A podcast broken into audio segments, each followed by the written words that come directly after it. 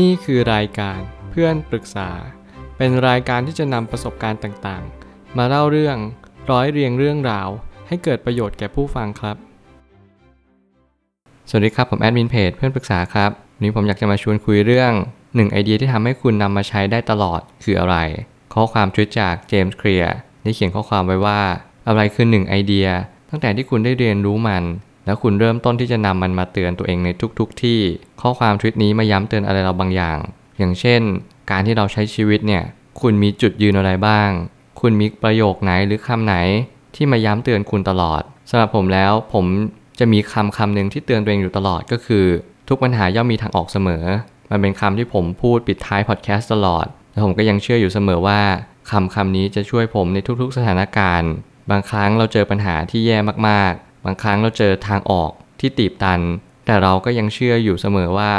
ทุกๆปัญหามันมีทางออกของมันอยู่นั่นแหละ แต่มันอยู่ที่เราอะจะเข้าใจมันหรือเปล่า ว่าสิ่งสิ่งนั้นเป็นทางออกจริง ๆ เมื่อไหร่ก็ตามที่เราศรัทธาเมื่อไหร่ก็ตามที่เราเชื่อมั่น ผมก็ยังเชื่ออยู่เสมอว่ามันต้องมีขึ้นมาให้ได้ ผมไม่ตั้งคำถามขึ้นมาว่า เมื่อการเรียนรู้เริ่มต้นได้ทุกหนทุกแห่ง แล้วไอเดียแรกคือ เราจะทำอย่างไรเมื่อเราแก่ตัวไปแล้ว ตอนที่มองย้อนกลับไป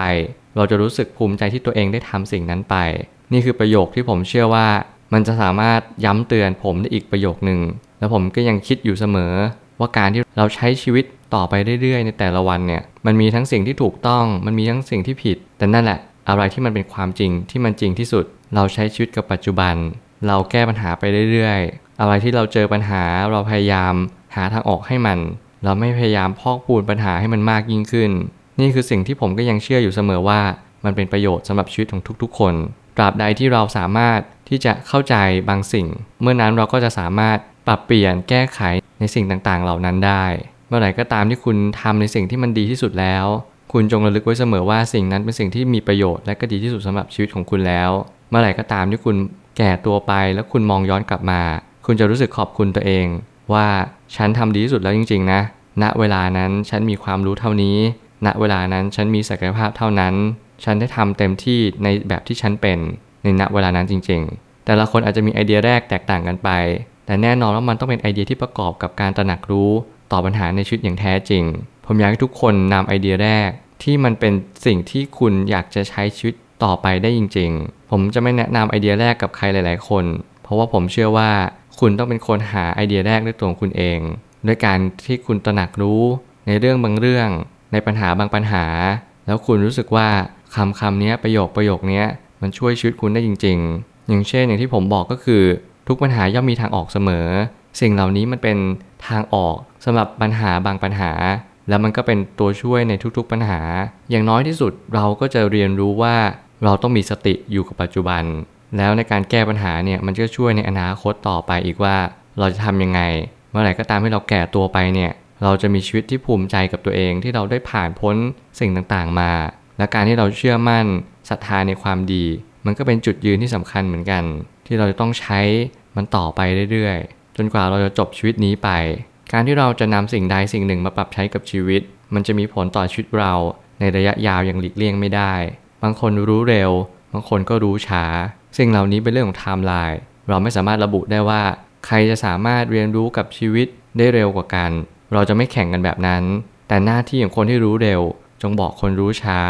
จงบอกเขาเหล่านั้นว่า สิ่งใดที่จะช่วยชีวิตเขาให้ผ่านพ้นอุปสรรคไปได้จริง ๆ เราพยายามอย่ากกันแกล้งกันเลย อย่าพยายามทำร้ายกัน เราจงช่วยเหลือกัน ใครรู้เร็ว จงช่วยคนอื่น คนที่อ่อนแอกว่า แล้วเมื่อไหร่ก็ตามที่เราสามารถที่จะช่วยคนอื่นได้อย่างแท้จริง เมื่อนั้นคุณจะมีความสุขในบ้านปลายชีวิตคุณอย่างแน่นอน ไม่ว่าคุณจะเจออะไร คุณจะมีภูมิคุ้มกันในชีวิต ที่เรียกว่าเกาะป้องกันแห่งความดี เมื่อไหร่ก็ตามที่คุณมีความทุกข์ มื่อไหร่ก็ตามที่คุณล้มเหลว คุณจะมาบอกกับตัวเองว่า ยังมีผู้คนหลายคนกำลังรอความสำเร็จของคุณอยู่ คุณอย่าเพิ่งท้อถอย คุณอย่าเพิ่งล้มเลิก ขอให้จงเดินต่อไป